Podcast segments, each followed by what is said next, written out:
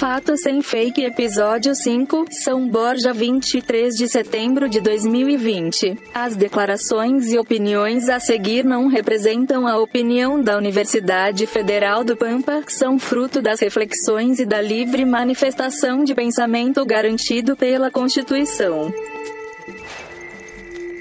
Fatos sem fake.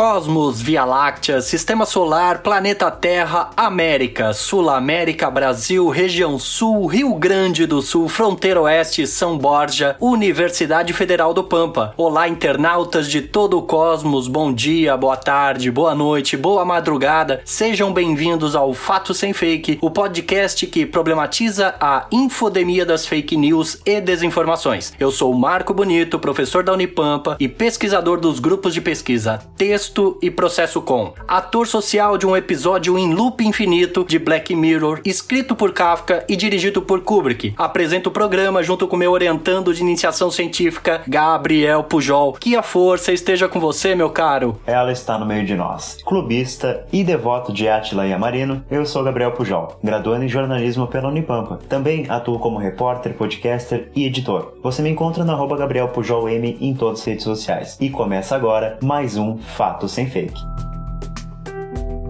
Em nosso oitavo episódio, problematizaremos a seguinte questão: Como a infodemia das fake news influencia nas relações de trabalho no contexto atual? Para nos ajudar a responder esta e outras questões, convidamos o professor doutor Rafael Groma. Rafael é professor da Unicinos, pesquisador, doutor e mestre em comunicação pela Universidade de São Paulo. Possui pós-doutorado em Ciências Sociais Aplicadas pela Universidade Federal do Rio de Janeiro e é membro do grupo de pesquisa Processo Com da Unicinos. Atualmente, nosso convidado também ministra aulas aulas no programa de pós-graduação em Ciências da Comunicação da Unicinos. Coordena o laboratório de pesquisa Digilabor, onde também é editor da newsletter desse projeto. Além disso, também atua como coordenador do projeto Fair Work da Universidade de Oxford, no Brasil. Rafael, seja muito bem-vindo ao nosso programa. Oi, gente, muito obrigado pelo convite. É um prazer conversar com vocês aqui nesse podcast. Muito bem, então agora vamos para o primeiro bloco do Fato Sem Fake. Pedrão, solta a vinheta.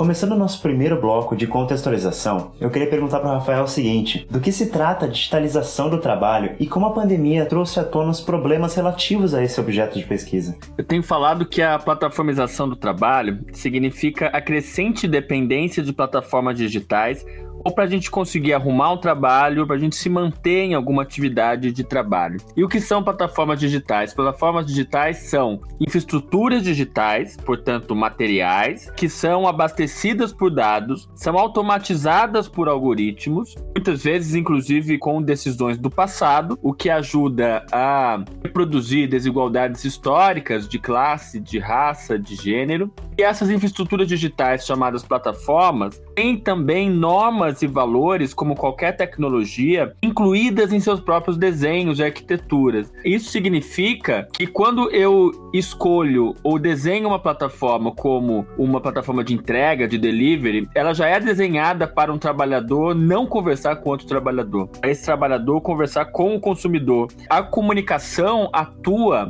na plataformização do trabalho, considerando as plataformas como meios de comunicação e meios de produção. O que significa isso? A partir de plataformas como Discord, WhatsApp, Slack, a gente não só se comunica, mas também a gente trabalha nelas. Os processos produtivos e os processos comunicacionais estão completamente imbrincados. E aí entra também qual é o papel da comunicação, essa crescente dependência de plataformas para a gente conseguir trabalhar. Este papel é da comunicação como um fazer, como diz o Muniz Sodré, que a comunicação é sempre um fazer. A comunicação atua organiz... tanto na organização organização do trabalho por parte do capital, seja no controle e vigilância dos trabalhadores, extração de dados, o gerenciamento algorítmico, seja também o papel da comunicação para a organização coletiva dos trabalhadores. Isso significa que cada vez mais trabalhadores têm usado mídias sociais como o WhatsApp, como o próprio Discord, o Slack, a se organizar coletivamente ou para reapropriar tecnologias ou para criar e construir plataformas alternativas. Isso mostra por um lado, a comunicação tem um papel central na plataformização do trabalho. Agora, essa plataformização não é algo de agora que nasceu do nada. Ela é o resultado ou é a materialização de um processo histórico flexibilização do trabalho, de uma crescente financiarização, de uma racionalidade neoliberal que vem desde baixo de, e, e, como guia de todas as nossas ações no mundo, e da crescente dataficação da sociedade com uma crescente extração de dados como forma de capital. Então essas coisas se entrecruzam para chegar no momento atual da plataformização. A pandemia acelera essa plataformização, tanto no, no chamado trabalho por aplicativos ou no, ou no trabalho como de entregadores e motoristas, como também no trabalho remoto. De alguma maneira, todo mundo que está no trabalho remoto passa para essa plataformização do trabalho e, via de regra, a partir do, de plataformas ligadas aos grandes conglomerados digitais. Ô, Rafa, e é interessante te ouvir falar a respeito disso, né? Porque é o tipo de problema que a gente não estava prestando atenção como sociedade e que, em função, talvez, de toda a cibercultura e de, de tudo que está acontecendo nos últimos, nas últimas duas décadas, as pessoas ficaram mais vulneráveis, tanto tanto a, ao trabalho, ao chamado trabalho digital, como também as questões que estão no, na órbita disso, né? E aí, nesse sentido, no teu entendimento, qual que é a importância social da garantia dos direitos aos trabalhadores digitais? Por que, que isso é importante? É engraçado como essa questão dos direitos, ela muitas vezes tem sido vista como um privilégio, que até o professor Ricardo Antunes, é, trazendo do Alberto Camus, vai falar que é o privilégio da servidão. Tem uma aula esses tempos sobre um livro da Wendy Brown, Foucaultiana, embora com alguns é, algumas críticas a ele, chamado Cidadania Sacrificial, é o título no Brasil. E como nesse momento da racionalidade neoliberal, tudo se passa como se, neste momento de recessão, alguém tem que se sacrificar em nome da sociedade. E esse alguém é sempre a classe trabalhadora, que tem que se sacrificar para dizer: não, você pode abdicar de um direito, porque no fundo isso era um privilégio. Essa retórica, que pode chamar até de uma racionalidade empreendedora neoliberal, é o que vai tentar transformar transformar o direito um trabalho decente como um privilégio. A retórica, eu estou terminando agora um artigo sobre isso, é, a retórica das grandes plataformas é de que elas sim estão promovendo empregos, ou é isso ou não é nada, ou você tem é, é, toda essa retórica que vem no, no Brasil muito forte, é mais empregos e menos direitos, é o que de alguma maneira também marca essa ideologia do Vale do Silício de que para que direitos? Se você com sorte trabalhar ganhar um dólar por dia, você já é um sortudo. É, esse é o discurso da cidadania sacrificial. E é preciso lutar por uma economia digital mais justa. E quando eu falo de economia digital, é economia, porque de fato, se eu estou falando de uma digitalização de todos os processos produtivos, é falar de, de lutar por condições mínimas de trabalho decente nas plataformas digitais. Isso só é feito se unir esforços, por um lado, internacionais, porque as plataformas são conglomerados globais em geral. Eu estou coordenando no Brasil um projeto é, ligado à Universidade de Oxford, que hoje está. Chegamos ontem a 11 países nesse projeto: Brasil, Chile, Equador, África do Sul, Alemanha, Inglaterra, Índia, Paquistão. Egito, não vou lembrar o restante. Por um lado, você tem essa questão que é internacional. Eu acho que só combate realmente com essas articulações. Por outro, é preciso internamente em cada país de articulações entre universidade, Ministério Público do Trabalho, associações de trabalhadores, políticos, para que de alguma forma essa agenda de trabalho decente se estabeleça. Ontem mesmo a gente fez uma reunião com as equipes todas desse projeto. A gente vê que a vida de um entregador no Brasil, na Índia, na África do Sul, na Alemanha, na Inglaterra, ela é muito semelhante. Isso faz a gente pensar, como diz o diretor do filme Parasita, de que a gente vive no mesmo país chamado capitalismo. Na Inglaterra, tem muitos brasileiros, tem muitos latino-americanos trabalhando na Europa. Em geral, é a maioria de latinos. Por outro, a gente tem especificidades na América Latina que nos confrontam em relação a como a literatura dominante europeia tem tratado o tema. Eles têm chamado isso de gig economy. E para mim, não diz nada gig economy, é porque a Europa e os Estados Unidos criaram esse termo e essa questão veio à tona depois da crise crise de 2008, quando não tinha emprego para todo mundo na Europa e começa, de uma maneira, a é, esfacelar o que tinha ainda lá de um estado de bem-estar social. A gig economy, numa tradução livre, é a economia dos bicos. O Brasil nunca teve um estado de bem-estar social. O, o, Brasil, na verdade, historicamente, a classe trabalhadora vive de forma permanente como se fosse um bico. E um exemplo poderia ser a família ou, ou o trabalhador que durante a semana trabalha como manicure ou, ou como pedreiro e, e, no final de semana vai, ou à noite, vai trabalhar vendendo cachorro quente no, no, no carrinho. E, e é isso como um modo permanente de vida. Ou seja, este gig no Brasil é historicamente a norma da classe trabalhadora. E eu gosto de enfrentar meus colegas europeus falando isso, de que não existe gig economy. Na verdade, a novidade aqui é, é a subordinação às plataformas. Se você for pensar, por exemplo, como que as relações de trabalho na natura já eram, de alguma maneira, esse chamado gig. A novidade é a subordinação às plataformas digitais, maneira que se generalize os modos de vida das periferias para todas as partes do mundo. É como se o modo de vida das periferias chegasse ao centro agora e por isso estivessem prestando atenção nisso. Dito isso, de que maneiras a gente pode pensar em formas de garantir trabalho decente nas plataformas digitais? O projeto Fair Work tem cinco princípios que as grandes plataformas globais não cumprem, em geral. Algumas locais cumprem e a gente tem tentado incubar plataformas cooperativas ou de uma maneira autogestionada, autogeridas por trabalhadores a partir dessas lógicas. Um primeiro item é o de uma remuneração decente. Se minimamente é tirado todos os custos do trabalho, o trabalhador recebe pelo menos o salário mínimo local. Condições de trabalho decentes, se as plataformas lutam contra riscos específicos da atividade de, de trabalho, se elas promovem ativamente melhorias nas condições de trabalho, nas condições de saúde, os riscos dos trabalhadores. 1.3, se o contrato de trabalho reflete exatamente qual é a natureza daquele trabalho, se não é um falseamento, dizer, ah, você é um parceiro ou alguma coisa assim. Um quarto, se tem uma gestão transparente em relação aos trabalhadores, se as conquistas dos trabalhadores não são revertidas contra eles próprios, se eles não são bloqueados injustamente da, da, das plataformas e se a plataforma luta por condições não discriminatórias na plataforma. Isso significa desde promover igualdade de gênero de raça nas plataformas, até proteger os trabalhadores de discriminação, por exemplo, de racismo, como já aconteceu em algumas plataformas. E por fim, o, o quinto ponto é se os trabalhadores têm direito à voz, questão da representação dos trabalhadores nas plataformas. Então, a partir desses cinco itens, remuneração, condições de trabalho, contratos, gestão e representação, convidado plataformas digitais a, imediaticamente para que a gente tenha outro cenário de trabalho em plataformas daqui para frente. Tá certo. E agora trazendo um pouco para o nosso tema aqui do podcast, no, no geral, né, que é fake news e desinformação, eu queria saber de ti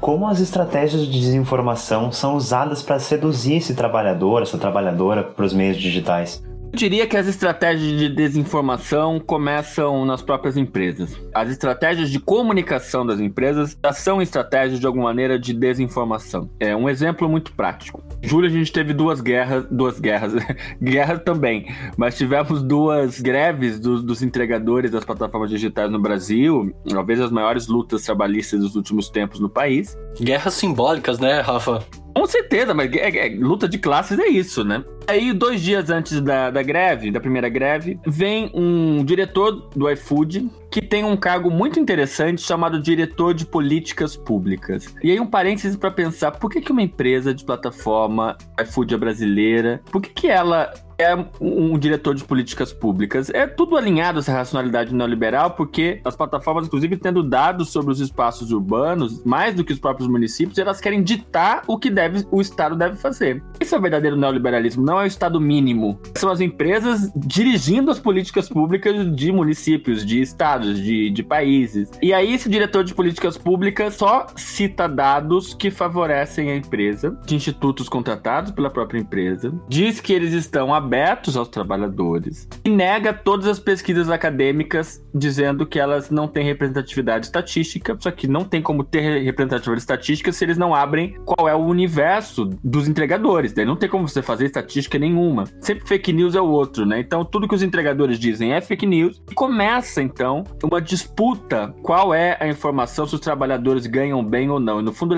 nesse texto, ele está se apresentando como um grande benfeitor para os trabalhadores. O interessante a gente pensar num, num, num, circuito jornalístico de cobertura da greve. Eu escrevi recentemente um artigo sobre isso. É, vai sair no, numa revista sobre trabalho da Inglaterra. E na cobertura da primeira greve, a imprensa ouviu muitos acadêmicos e os trabalhadores e uma pesquisa realizada por colegas da Unicamp, mostrando como os entregadores estavam trabalhando mais durante a pandemia e ganhando menos. Isso, inclusive, foi uma bandeira, os entregadores, inclusive, são muito gratos às universidades. Eu digo que essa, esse texto do diretor de políticas públicas do iFood na Folha foi a virada da cobertura jornalística, porque dali por diante, na cobertura da segunda greve, quase que os jornais não entrevistaram mais nenhum pesquisador. Trabalhadores também ficaram em segundo plano e os dados que foram aparecendo foram só dados de pesquisas das plataformas, não mais realizados por universidades. Então, para mim, é mais do que a desinformação que chega ao trabalhador, isso obviamente também chega a partir de correntes de WhatsApp e tal, mas eu colocaria essa desinformação causada pelas próprias estratégias de comunicação das empresas com o potencial letal muito grande. Então,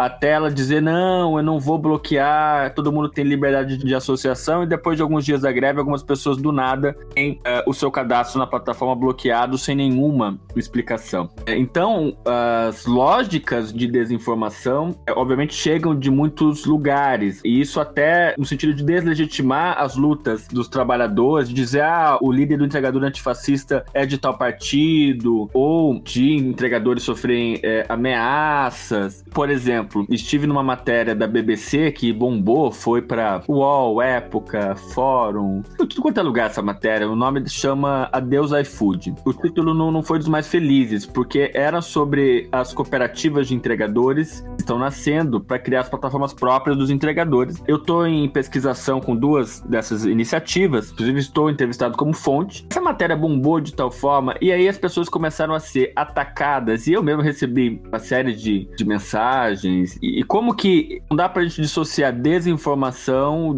da questão do ódio de uma maneira da própria luta de classes, né? Como que a desinformação opera aí. Uma outra dimensão de desinformação em trabalho é se fala muito em bots. Agora falando não só dos trabalhadores de plataformas, mas das, das mecânicas, dos, dos mecanismos da desinformação em plataformas digitais. Só que não existe inteligência artificial sem uma massa de trabalhadores humanos. Não existe plataforma sem moderação humana de conteúdo. E aí eu até posso recomendar uma palestra do professor Antônio Casilli, que é um italiano que dá aula na França, ele falando do trabalho digital por trás das fake news, especialmente na eleição do Trump. É muito interessante porque mostra que há muitos trabalhadores de plataformas globais de inteligência artificial, como Amazon Mechanical Turk, cujo trabalho é treinar dados para inteligência artificial, chamado microtrabalho ou trabalho do clique, de como há muitos trabalhadores é, desse microtrabalho super precarizados alimentando páginas de ódio, de, de desinformação ou mesmo de de, apoio a candidatos dessa, desse tipo. Ou seja, há muito trabalho digital por trás também dessas lógicas de desinformação de uma maneira geral no universo de comunicação política. Então, nessas plataformas globais de inteligência artificial, tem também muitas atividades de trabalho digital. Muito legal, Rafa. Esses são temas, né, de um mundo que está vivendo mais do que uma pandemia, né? Está vivendo uma infodemia, porque até comentei num, num episódio passado aqui que o Armand Matelar, se tivesse vivo, ia precisar escrever nesse século a história da sociedade da desinformação, dada o cenário que estamos vivendo num, num contexto bastante estranho a tudo isso. Mas você que está nos ouvindo, fique atento agora, nós vamos fazer a passagem do final deste primeiro bloco para o nosso segundo bloco e você vai ficar sabendo das nossas arrobas nas redes sociais para você poder nos seguir e também interagir conosco. O Rafa falou que ele tem um link para compartilhar conosco e a gente vai colocar lá nas postagens referentes ao podcast, tá bom? Então, Pedrão, sobe a vinheta com os nossos arrobas, por favor. Twitter, arroba Fato Sem Fake. Instagram, arroba Fato Sem Fake, underline Unipampa. Facebook, arroba Fato Sem Fake Unipampa. Medium, arroba Projeto Fato Sem Fake.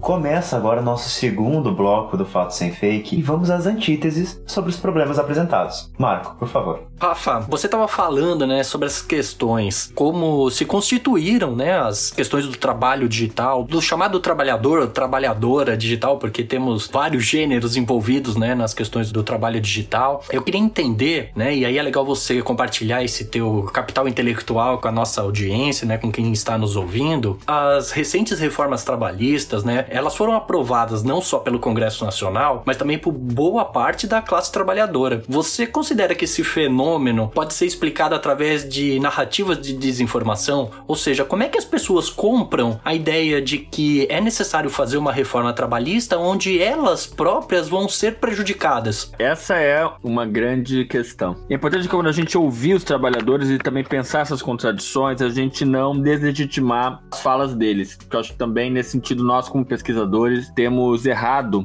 um pouco esse caminho. Eu vou começar explicando o que não fazer e depois chego lá. É um exemplo, eu estava fazendo uma live com duas lideranças de motoristas de Uber. Aí nos, nos comentários, uma pesquisadora falou: Ah, eu, eu, queria saber dados de como as empresas têm lidado com o Covid-19 e defendido os trabalhadores ou não. Nos comentários, uma pessoa se apresentou: Eu sou motorista da Uber, eu tive Covid-19, a empresa fez assim, assim, assado. A pesquisadora respondeu para ela: Não, desculpa, eu não quero saber isso, eu quero saber dados quantitativos. É chocante porque mostra que muitas vezes nós que devemos estar fazendo pesquisa ouvindo os trabalhadores, às vezes as pessoas estão ligadas mais nos números do que qualquer outra coisa, menos os trabalhadores. E aí, eu acho que uma defesa da CLT, e isso ficar só neste campo, a gente não consegue avançar. A própria CLT foi destruída depois dessa reforma trabalhista e o estado de bem-estar social do Brasil nunca se consolidou. Então, o que, que a gente está defendendo de fato? É preciso ir além disso. Esse eu acho que é o, que é o primeiro ponto, é, nesse contexto político brasileiro. Obviamente, tem pessoas que. Isso no mundo todo. Se você for pegar motoristas do Uber na Califórnia, na Inglaterra, eles vão defender mais a flexibilidade. Essa palavra é mais usada por todos os trabalhadores das plataformas. Eu quero flexibilidade. E, é, e não, é, não vem de hoje, vem da gestão empresarial dos anos 80, essa palavra. Vem do, dos livros de gestão empresarial dessa época, de Margaret Thatcher para trás, e que chega agora com esse desejo por flexibilidade. Então é um pouco por aí, e achando que essa flexibilidade vai trazer autonomia. O que, que é a armadilha desse discurso? Que é como se não fosse possível nenhum tipo de regulação e ter flexibilidade.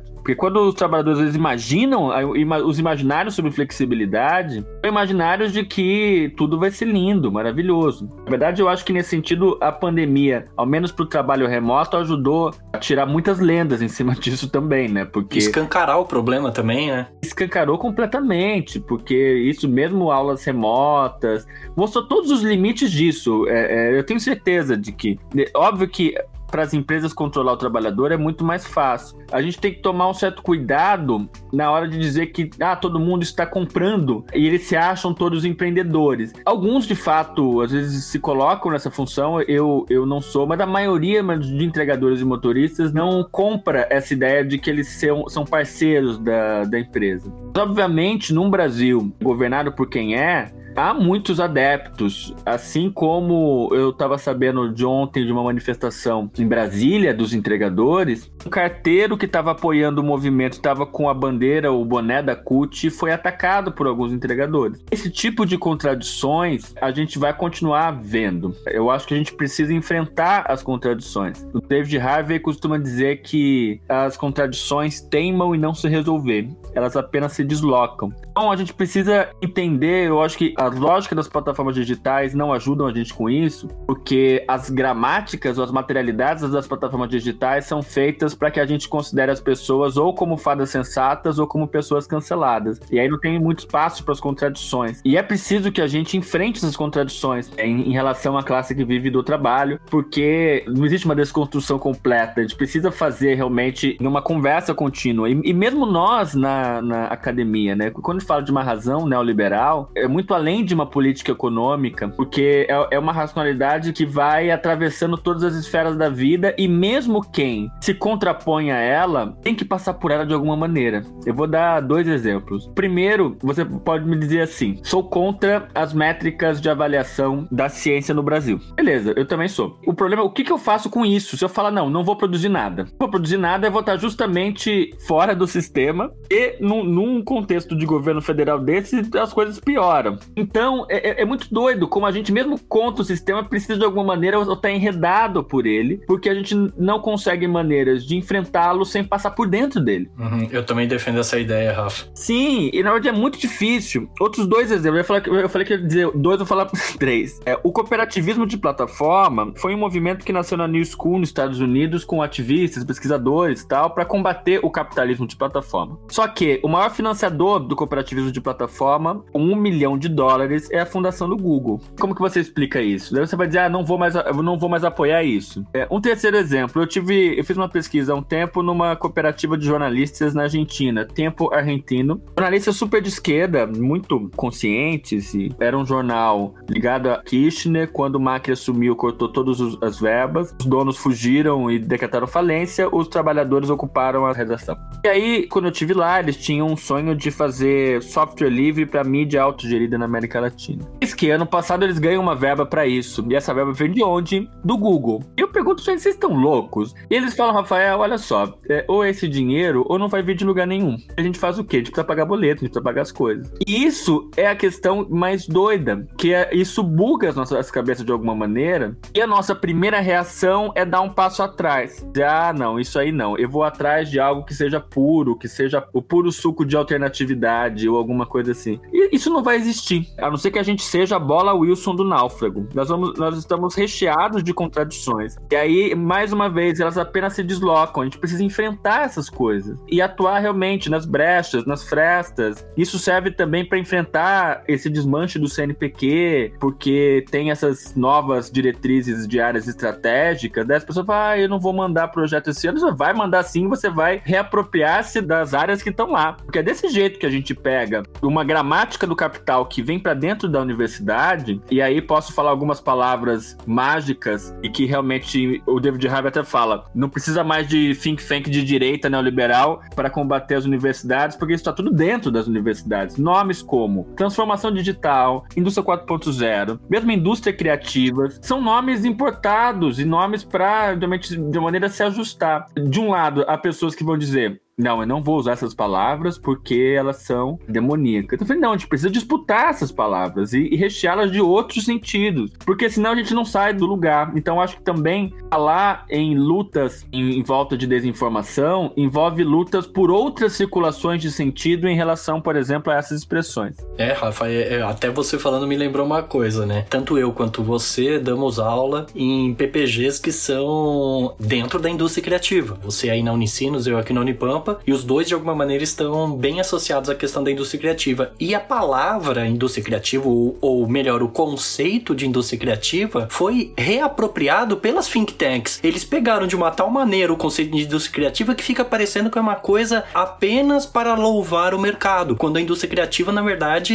existe muito antes de ter toda a industrialização, toda a reforma, etc, né? Então é por isso que a gente precisa disputar, eu acho que essas coisas no, no espaço simbólico, né? Sim, e nesse sentido eu queria indicar uma tese que vai nascer em breve é, na Federal de Santa Maria, da Natália Drey Costa, que está estudando justamente essa noção de indústria criativa. E é muito interessante um histórico de por que, que ela vem parar muito no Rio Grande do Sul. Então, Unicinos, Santa Maria tem também, Unipampa, em outros lugares, e que isso foi uma política do governo do. Fevale. Teve a ver com uma política do governo do Rio Grande do Sul em algum momento. Eu cheguei a dizer isso numa aula como convidado do PPG de administração da Unicinos, alguém me falou qual era o nome, mas eu esqueci o nome do governo, mas que era uma política de governo. Isso mostra, é, de alguma maneira, também era um governo, me parece, progressista, mas que vinha esse nome, é, alguém trouxe de algum relatório da Inglaterra. Então, para você ver como é que, às vezes, um relatório da Inglaterra pinga aqui e transforma toda uma região e o modo como se pensa essa região. Isso não significa, obviamente, descartar e longe disso. Como você mesmo falou, é, a origem do termo vai muito além do que o que eu chamo de uma coalizão coach LinkedIn acredita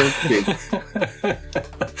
É muito bom, esse conceito também dá uma boa tese, inclusive. Com certeza. Eu queria trazer até um ponto que trouxeste na última questão, que é o seguinte, essa realidade que a gente vive de trabalhadores com menos direitos, usando recursos próprios para gerar lucro para grandes organizações, convencidos, nomeados, né, como empreendedores aqui, empreendedoras entre aspas, é óbvio. Eu queria saber se essa realidade vai ser uma constante daqui por diante, vai se ampliar ou há uma perspectiva de luta ou de enfrentamento que possa combater isso? Ótimo. Eu não sou adepto do que eu chamo de uma ideologia da Vanessa da Mata. Qual a ideologia da Vanessa da Mata? Não tem mais jeito, acabou, boa sorte.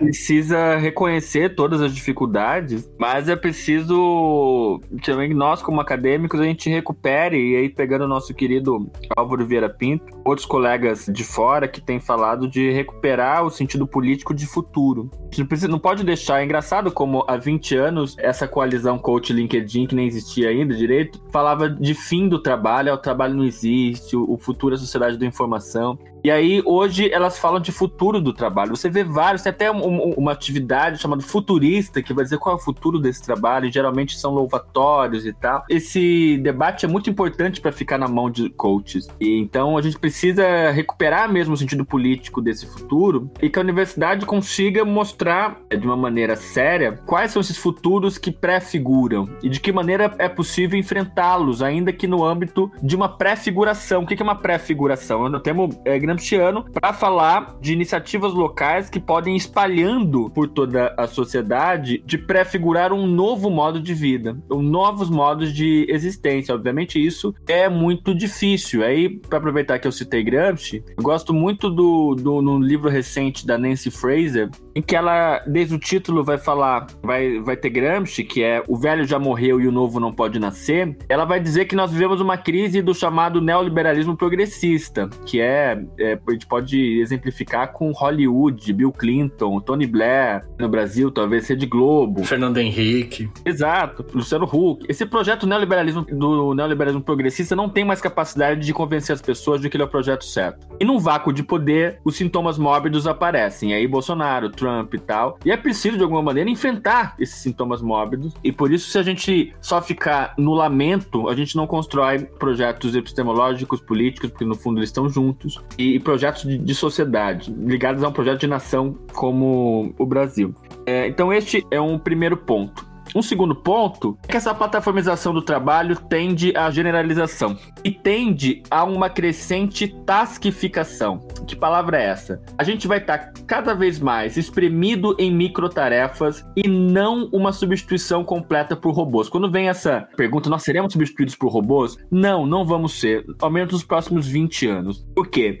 Só é possível ter automação a partir de muito trabalho humano envolvido. E para acontecer uma automação completa, né, vai demorar muito tempo. Por isso, um colega meu vai chamar de uma heteromação, porque justamente depende de trabalho humano. Um exemplo: o iFood anunciou que está começando a fazer entrega por drone. É, em outros países já tem acontecido com outras empresas, você diminui, diminui o número de entregadores e a maioria das entregas por drone. E aí tem, óbvio, alguém que vai entregar pequenas distâncias. Eu já ouvi gente me dizendo, viu? Vocês não queriam tanto lutar pelos entregadores, agora já era, porque vai ser tudo substituído por drone. Eu tive que ouvir isso logo antes de eu entrar no, no, no podcast. O que acontece é que esses entregadores estão sendo substituídos por supervisores de drones em plataformas globais de inteligência artificial como a Amazon Mechanical Turk, porque o drone não anda sozinho. Na verdade, não vai conseguir e vai ter uma série de confusões, porque a inteligência artificial, no fundo, é uma desinteligência artificial. Não à toa, tem várias pesquisas sobre isso, de que os carros autônomos tendem a atropelar mais pessoas negras do que pessoas brancas, porque eles não reconhecem as pessoas negras como se fossem pessoas. E para evitar isso, a Uber comprou uma empresa de inteligência artificial para treinar dados para carros autônomos e a maioria dos treinadores de carros autônomos são da Venezuela. São mesmo motoristas da Uber que trabalham treinando dados para carros autônomos. Isso eram algumas matérias no ano passado sobre isso. Então, a generalização da plataformização significa que estaremos cada vez mais em atividades como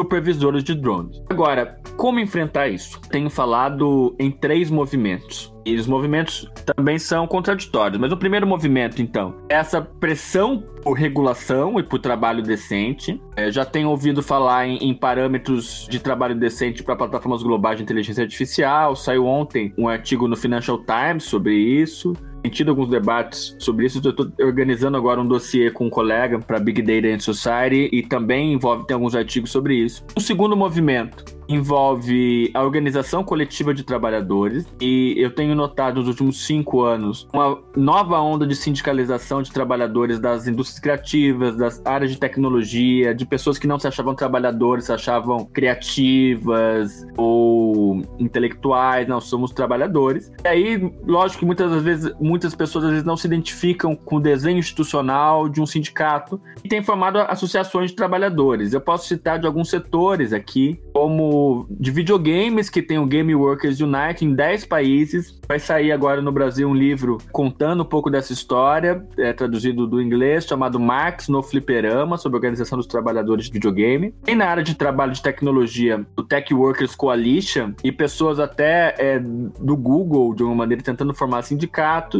Na área de jornalismo, nos Estados Unidos e no Canadá, bombou nos últimos 3, 4 anos. Até os jornalistas do BuzzFeed criaram sindicatos e, e, e declararam: nós, nós não fazemos só memes, nós somos também trabalhadores. E aí Vox, MTV, Vice, vários fizeram sindicatos. E os dois casos que eu mais gosto de contar é o Sindicato dos Youtubers na Alemanha, ligado à maior central sindical metalúrgica alemã, a IG Metal. Eles reivindicando transparência, maior transparência algorítmica e assumem que eles não são empreendedores porque dependem das lógicas das plataformas para poder ganhar dinheiro. Eu entrevistei o diretor dessa, desse sindicato, ele falou que lá tem youtubers de esquerda e de direita, porque estão no, sob o mesmo teto de dependo do YouTube para ganhar dinheiro. E agora, mês passado, é, na Inglaterra, lançaram um sindicato de influenciadores digitais, chamado Creator Union, e fundado por uma blogueira da área de moda, e que está reivindicando melhores condições de trabalho, não só ligadas às transparências do Instagram, por exemplo, mas também condições de trabalho das agências que contratam influenciadores. Então, de alguma maneira, nos impacta, porque é, é nós da comunicação muitas vezes não, não nos vemos como trabalhadores. Então, isso de uma maneira vem esfregar na nossa cara. O primeiro movimento é o de uma pressão por trabalho decente ou de regulação, um segundo, a organização coletiva de trabalhadores, e um terceiro, a construção de plataformas alternativas ou de, do, do cooperativismo de plataforma. Isso envolve desde pensar as cooperativas de entregadores, até casos, por exemplo, de plataformas de streaming audiovisual, que são cooperativas de profissionais de comunicação e audiovisual, cooperativas de streaming de música, que são cooperativas de músicos, tem de fotógrafos, jornalistas, publicitários, tudo der certo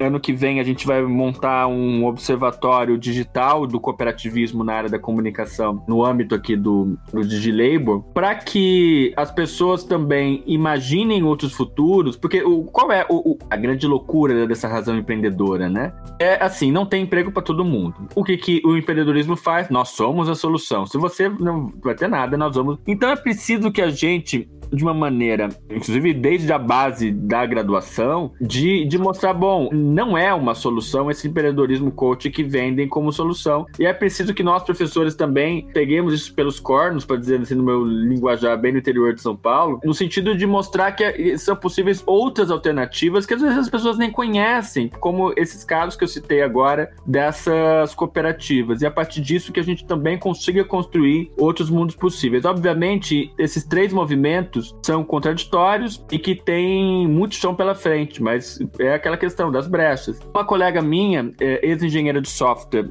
do Vale do Silício, lançou este ano um livro muito interessante chamado Abolir o Vale do Silício. Ela critica pesadamente a retórica do Vale do Silício e propõe uma reapropriação das tecnologias para fora do capitalismo e implodir toda a lógica do Vale do Silício. Eu acho que é, as coisas vão um pouco por aí. Como um outro colega meu, inclusive defendeu o doutorado ontem, o Callum Kent, escreveu um, um, um livro chamado Riding for Deliveroo, ele vai dizer só é possível pensar em outra economia de plataformas se os trabalhadores expropriarem as plataformas para eles. Do contrário, as coisas vão continuar existindo. O que o, o, o Callum coloca no livro dele, e que eu tenho levado, inclusive para pensar o DigiLabor como um laboratório, é que o trabalho em plataformas é um verdadeiro laboratório da luta de classes. E se o capital experimenta com a gente, com novos mecanismos de vigilância, controle e extração de dados, é preciso que a gente também faça as nossas experimentações é, no sentido de enfrentar essa plataformização do trabalho em busca de outros mundos possíveis. É, Rafa, esses assuntos eles são, eles são muito interessantes, né? Nossos ouvintes devem estar percebendo que existem dimensões, né, que são dimensões que muitas vezes não, não são enxergadas, né, quando a gente está no nosso cotidiano, no dia a dia, quando a gente chama uma, uma comida pelo aplicativo ou chama um carro para nos transportar até um outro ponto, e essas coisas estão todas embutidas e de alguma maneira tá todo mundo implicado nisso, né? Então, nós temos um universo de coisas para explorar, mas este bloco já terminou. A gente precisa ir pro fim do nosso segundo bloco e agora eu vou pedir então para o Pedrão subir a vinheta para você ficar atento novamente às nossas arrobas nas redes sociais e fazer a interação conosco.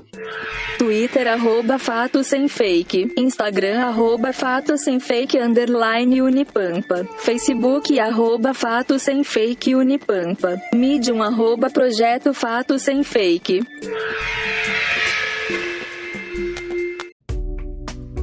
Muito bem, muito bem, voltamos para o nosso terceiro, derradeiro, último bloco. Vamos então agora encaminhar possíveis soluções que o professor Rafael pode nos ajudar a entender sobre essas questões todas que nós problematizamos no primeiro e no segundo bloco. E aí eu queria entender de que maneira que você enxerga o trabalhador digital podendo usar informações para combater as desinformações sobre o seu próprio ambiente de trabalho. Vamos partir do princípio, né? E eu tenho visto a agora nos últimos meses, não, acho que no último mês mais fortemente, nós estamos gravando esse episódio no meio de setembro, né, de 2020, e eu tenho visto na propagandas na televisão de empresas ligadas aos trabalhadores digitais tentando fazer uma humanização da relação de trabalho e que de certa forma, né, isso é como se fosse uma cortina de fumaça sobre o que realmente está acontecendo. Como que o trabalhador pode usar informação para combater a desinformação que ocorre de maneira muito mais hegemônica, muito mais potente? Eu acho que a gente, tanto os trabalhadores, eu acho que esses três movimentos que eu apontei, um primeiro de regulação envolve outros atores, talvez em centralidade, mas o principal é a ação dos próprios trabalhadores. Então, como falei no início, a comunicação ela é central para a organização dos trabalhadores e só isso pode acontecer com realmente novas maneiras de pensar a informação dos trabalhadores. Isso desde correntes de WhatsApp. É, eu estava pensando recentemente com o Ministério Público do Trabalho que ele queria fazer chegar mais aos entregadores algumas iniciativas que o Ministério Público tem feito. Eu falei, não adianta você colocar na imprensa se você não chegar nos grupos de WhatsApp dos entregadores.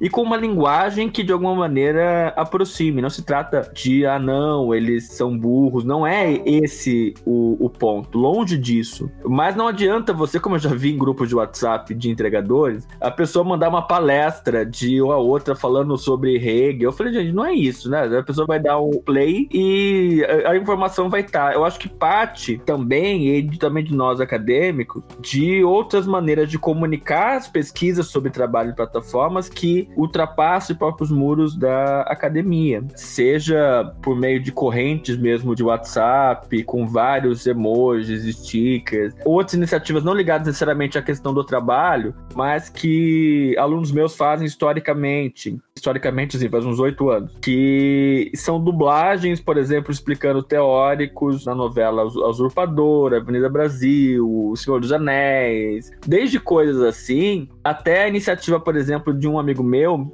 que no início da pandemia criou um grupo chamado Real News, que era para combater fake news com correntes de zap verdadeiras. É, e aí com imagens, às vezes assim, com bandeira do Brasil chorando e com coisa assim. É tipo o Coronel Siqueira ali no Twitter, né? Tá fazendo uma coisa semelhante, né? Exato. É, ou, de uma maneira, o próprio Valsa Falciani tem um pouco dessa pegada, embora seja mais um curso online. Só é possível combater a desinformação se a gente entrar nos circuitos, na, na circulação dessa lógica de desinformação. E aí vem uma crítica em relação às agências de fact-check, porque elas não servem para muita coisa. Elas servem mais para os próprios jornalistas. E para o resto, tudo mais, serve mais até para chamar atenção para uma coisa que as pessoas nem estavam prestando atenção, do tipo, você abre um portal tal, daí tá assim: mamadeira de piroca é mentira. Nossa, gente, nem tinha parado para pensar que era verdade. Daí você vai acessar só para ver o que, que, a pessoa disse. E isso acaba elevando ainda mais o, a questão da, da, desinformação. E quem está, é, às vezes, sem saber, repassando uma corrente dessas no, no WhatsApp, ou, enfim, dessas envolvendo o Covid agora, tem várias, ela não vai entrar numa agência de fact-check para ver se aquilo é verdade, gente. Então, é preciso a gente combater a partir das próprias lógicas de desinformação. Considerando muitas vezes que as pessoas não têm nem créditos para sair do WhatsApp e conferir alguma coisa. De alguma maneira, o próprio WhatsApp no Brasil tem um papel central, né? Só para não perder o gancho, a gente entrevistou o Ivan Paganotti, do Vaso Falciani, que foi citado,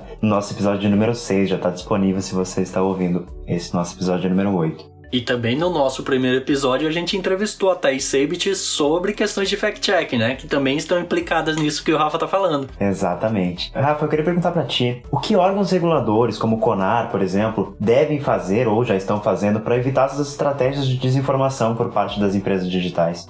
Eu desconheço, na verdade.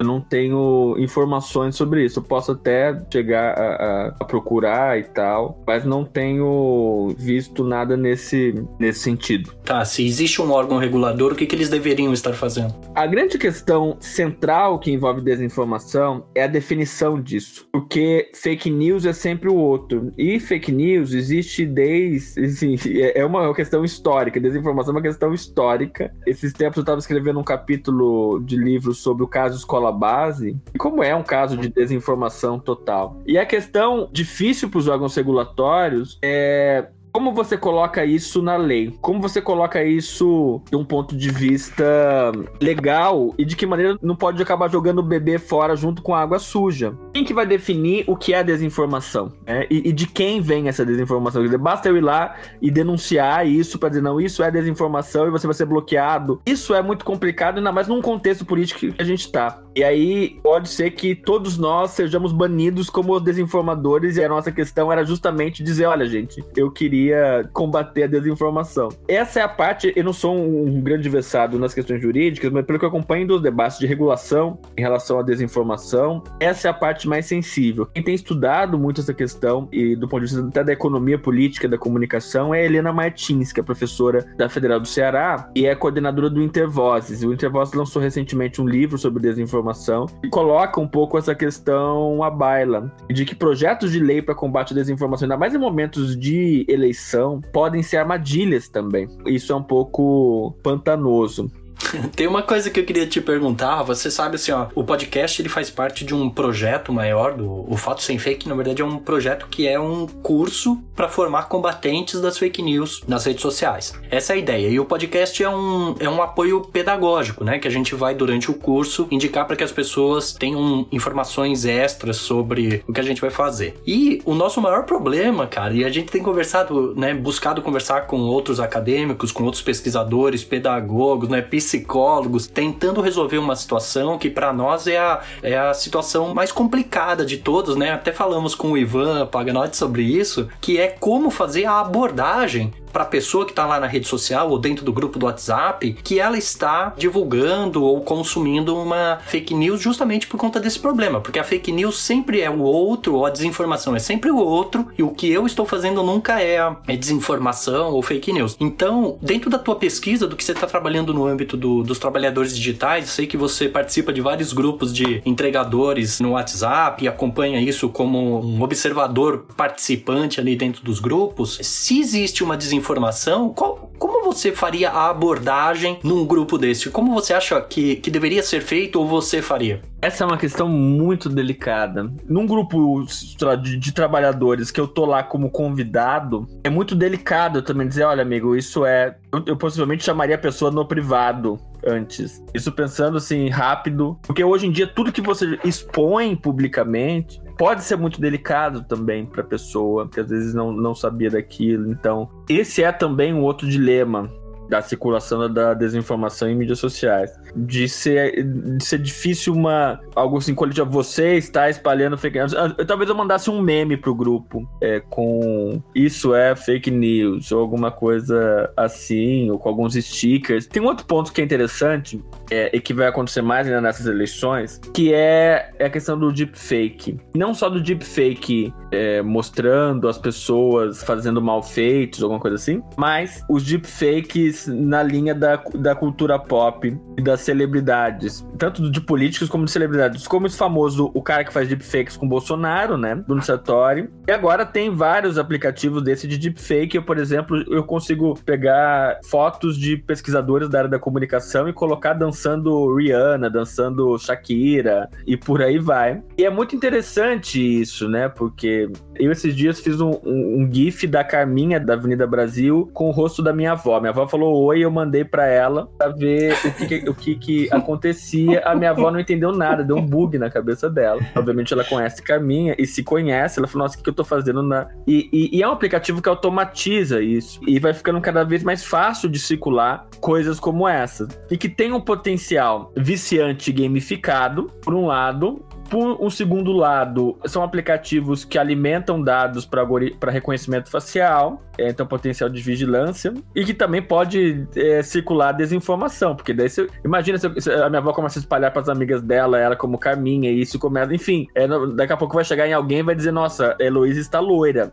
E por aí vai. Os deepfakes têm um potencial também de, de desinformação que começa a ficar cada vez mais barato ou fácil de produzir esses mecanismos. É, isso ia chegar para mim de, em algum dos grupos que a gente faz parte, Rafa, e eu ia pensar, mas o Rafa é neto da Carminha? Exatamente. Eu tenho um fake news também, posso mandar lá no nosso grupo.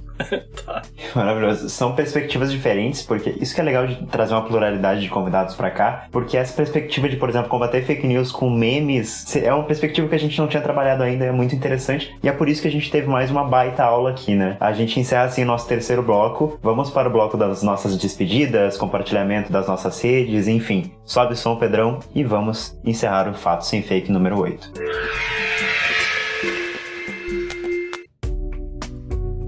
Muito bem, muito bem. Como disse o Gabriel, agora no final do terceiro bloco, que baita aula, né? Que, que momento, assim, um privilégio nosso, né? De toda a equipe que está participando, produzindo o Fato Sem Fake, de escutar em primeira mão, em primeiro plano, essas aulas, né? E essa aula que a gente teve agora com o professor Rafael Groman, um colega, parceiro de grupo de pesquisa que eu admiro muito. Um privilégio, realmente. E esse sim, um privilégio de poder ouvi-lo, né? Falar falar sobre, sobre o tema que é, dá para sentir assim a tua, o teu envolvimento, vamos usar uma palavra da moda, o teu engajamento com o teu tema. Então, te agradecer pelo teu compartilhamento do teu capital intelectual, que é uma coisa que às vezes as pessoas não, não dão muito valor, mas tudo isso que você trouxe pra gente, por trás desse conhecimento todo tem, tem muito investimento de leitura, de dinheiro, de tempo, de abdicação de coisas para fazer. Então, te agradecer por, por ter compartilhado conosco e com os nossos ouvintes, as nossas ouvintes, né? Espero que todo mundo tenha gostado tanto quanto eu, não é, Gabriel?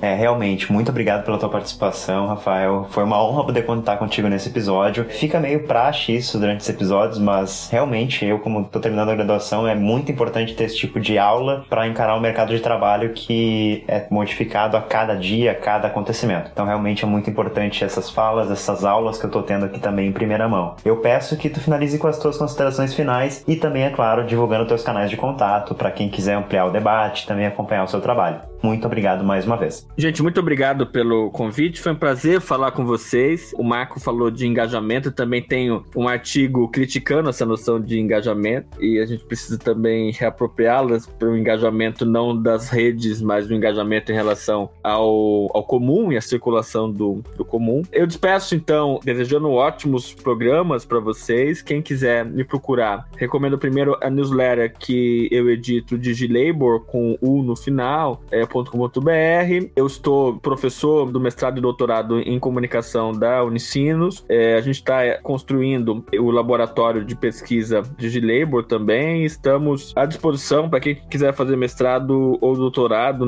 nessa área, para que a gente, de uma maneira, fortaleça também essas bases. E um muito obrigado a vocês, que seja a primeira de muitas vezes. E este foi o oitavo podcast Fatos Sem Fake. Se você gostou, ajude a divulgar nas suas redes sociais. Se tem alguma sugestão de pauta ou crítica construtiva, entre em contato conosco pelos nossos diversos canais. Para mais informações sobre o podcast e o projeto Fatos Sem Fake, é só digitar Fatos Sem Fake que você nos encontrará no Twitter, Instagram, Facebook e Medium. O seu compartilhamento é importantíssimo para a continuação desse projeto de pesquisa e extensão. Muito obrigado, Gabriel, Luana, Emília, Chailen, Pedrão, todo mundo que ajudou a realizar, produzir o podcast, gente que está apresentando, gente que está trabalhando nos bastidores e muito obrigado por todo mundo ter colaborado na produção desse podcast, mas principalmente a você que nos ouviu até aqui. Peço a você, como um bom mendigo das redes sociais, né, nos ajude a divulgar o Fato Sem Fake, né? Um projeto de pesquisa e de extensão da Universidade Federal do Pampa, que conta com o apoio da FAPERGS e da Universidade Federal do Pampa, mas é um apoio bem pequenininho, então a gente conta com você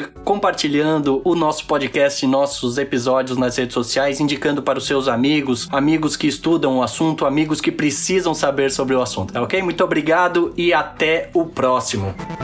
Processos comunicacionais inclusivos, narrativas midiáticas com acessibilidade comunicativa. Financiado pela Fundação de Amparo à Pesquisa do Estado do Rio Grande do Sul. Grupo de Pesquisa Texto. Programa de Pós-Graduação em Comunicação e Indústria Criativa. Universidade Federal do Pampa, Campus São Borja. Este episódio do Fato Sem Fake foi produzido tecnicamente pela seguinte equipe do Grupo de Pesquisa Texto. Direção Executiva, Marco Bonito. Produção, Gabriel Pujol. Roteiro, Marco Bonito, Gabriel Pujol e Luana Casper. Apresentação, Marco Bonito, Gabriel Pujol e Luana Casper. Sonorização, Gabriel Pujol e Pedro Janquizur. Edição Pedro Janquizur. Publicação, Gabriel Pujol.